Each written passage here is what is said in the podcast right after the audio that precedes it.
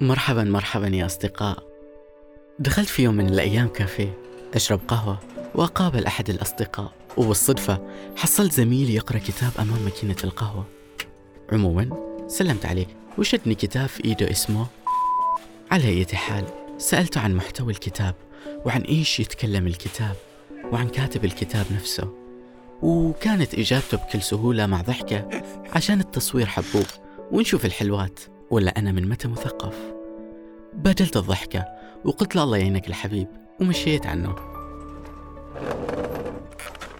وأنا في انتظاري للقهوة ولصديقي توقفت على كلمات زميلنا لما قال من متى أنا مثقف. جاني تساؤل إنه ليش الثقافة مرتبطة بالكتاب، وليش ظاهرة الثقافة انتشرت بشكل ملحوظ، ندوة ثقافية، شخصية ثقافية، أو حتى بطيخة ثقافية. عموما وكالعادة قررنا نسأل الأصدقاء، وسؤالنا اليوم من وين حصل على الثقافة؟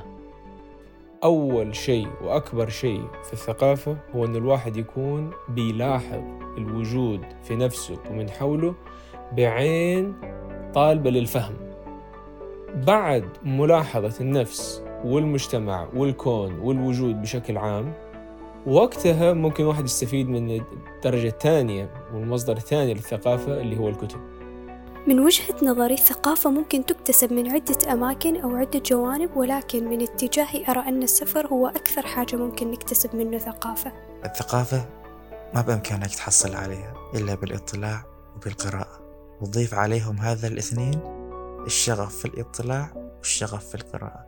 الثقافة بحر واسع، فما أقدر أني أختزلها بكم ثانية، لكن بالنسبة لي الثقافة عبارة عن كتب، عن أصدقاء، عن قهوة، آه ما بنسى بعد مقاطع صوتية أكيد. الثقافة هي الإنسان، ثقافة ما محصورة بس على الكتب، آه العروض المسرحية ثقافة، أو السينمائية، آه الاستماع إلى الموسيقى أو المعارض الفنية. تكتسب الثقافة من خلال السفر والتجارب الجديدة ومشاركة المعلومات والنقاشات. تحديداً في عصرنا الحالي صارت عندنا عدة مصادر نقدر نحصل فيها على الثقافة، بس برأيي الشخصي ظل الكتب هي المصدر الأول والأخير والأفضل دائماً. من وين تحصل على الثقافة؟ أه، تشتري لك كوفي من ستاربكس ولا كوستا، وتجيب لك أي كتاب أي كتاب وتصوره وتنزله على ستوري. بس ليش الأغلب في الوقت الحالي رابطين الثقافة بالقهوة أو الشاي؟ مرة شفت كاتب ما يحب القهوة ولا الشاي وقت القراءة أو الكتابة، بينما يحب يشرب عصير أناناس. عموما يا أصدقاء، الأغلب في وقتنا الحالي رابط الكتاب بالثقافة والمعرفة، وهذا شيء غلط عزيزي، لأنك ممكن تكون مثقف كونك تشوف ناشونال جيوغرافيك مثلا وعرفت عن حياة البرية أو كيف تعيش سبع أيام في الغابة بعبوة ماء واحدة. ممكن تكون مثقف لأنك أول ما تطلع من البيت تسمع بودكاست، تسمع تفكير الناس بطريقة جديدة ومختلفة، تغير تفكيرك عن مفهوم كنت فاهم إنه غلط بدون أي دليل حتى، أو تقنع عن شيء كنت ظنه مستحيل.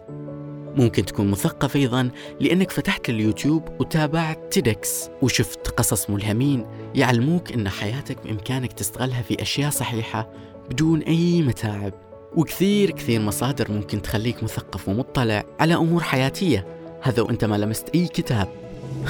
لكن هذا ما يعني أنه جالسين همش دور الكتاب، لا بالعكس، الكتاب له دور قوي، وإنت عشان تكون مثقف ذكي يحتاج لك تكون مطلع على معظم المصادر، وتحدد لك منصتك المفضلة اللي تخليك مطلع ومستمتع بنفس الوقت. وكما قالوا أنت محتاج تطلع على كل علم وتتخصص في علم واحد، وبكذا تتنوع منصاتك بحيث الأنسب لك كوقت وكجهد. وصدقوني صار من السهل أنك تلبس ثوب ما هو ثوبك وتعمل للنفس شو، لا، وتقدر تكسب معجبين وجماهير، لكن العقل اللي يسعى وراء الحقائق ويترك المظاهر لأنه ما بني على باطل ما بيوصل بعيد. أما الأساس المتين الضارب بجذوره في الأرض راح يستمر. وعلى فكرة كل واحد فينا مثقف بس في مجالات مختلفة، وأما إذا كنت دون مفهوم الثقافة فأنا أقول لك كون مثقف كما أنت تريد، وابتعد عن ضجيج التعاريف فهي مزعجة، أو هكذا أرى. سلام. يتعلم ويشوف الدنيا ويتمثل